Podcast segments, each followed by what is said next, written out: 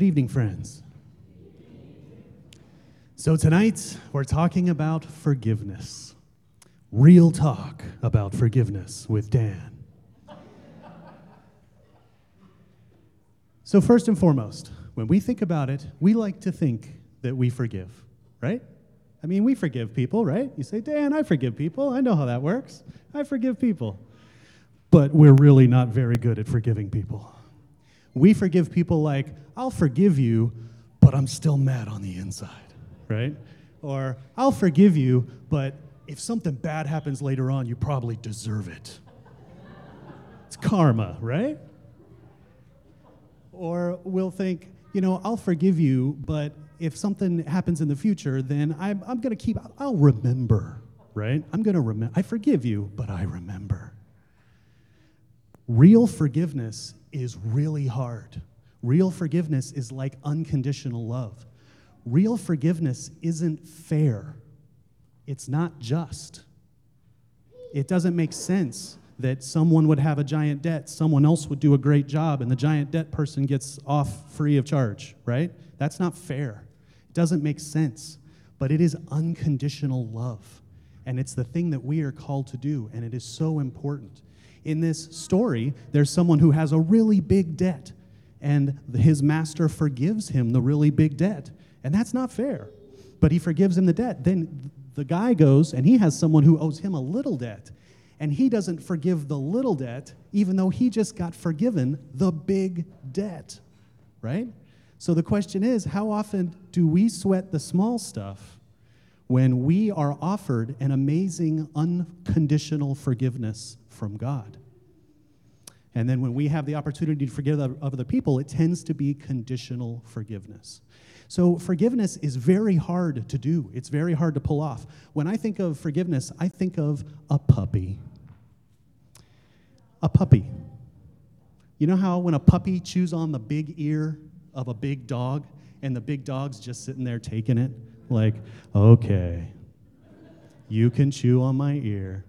I mean, that puppy could be a snack for that dog at any given time. And unconditional forgiveness occurs. I'm going to let you chew on my ear, and there's nothing I'm going to do about it. And I'm not going to hold it against you later. It's just fine.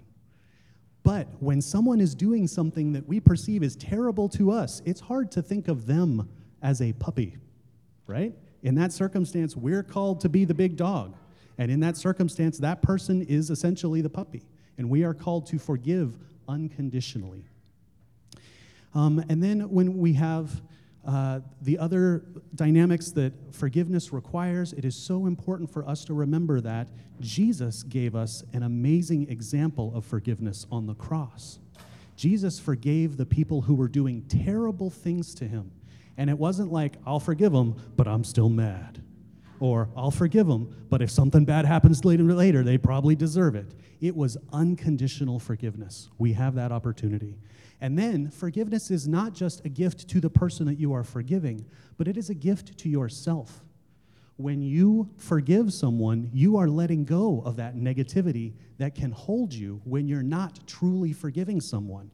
And that makes room for love and patience and kindness, where you might otherwise have resentment and frustration and a low burning anger all the time, right? So it's important for us to practice forgiveness.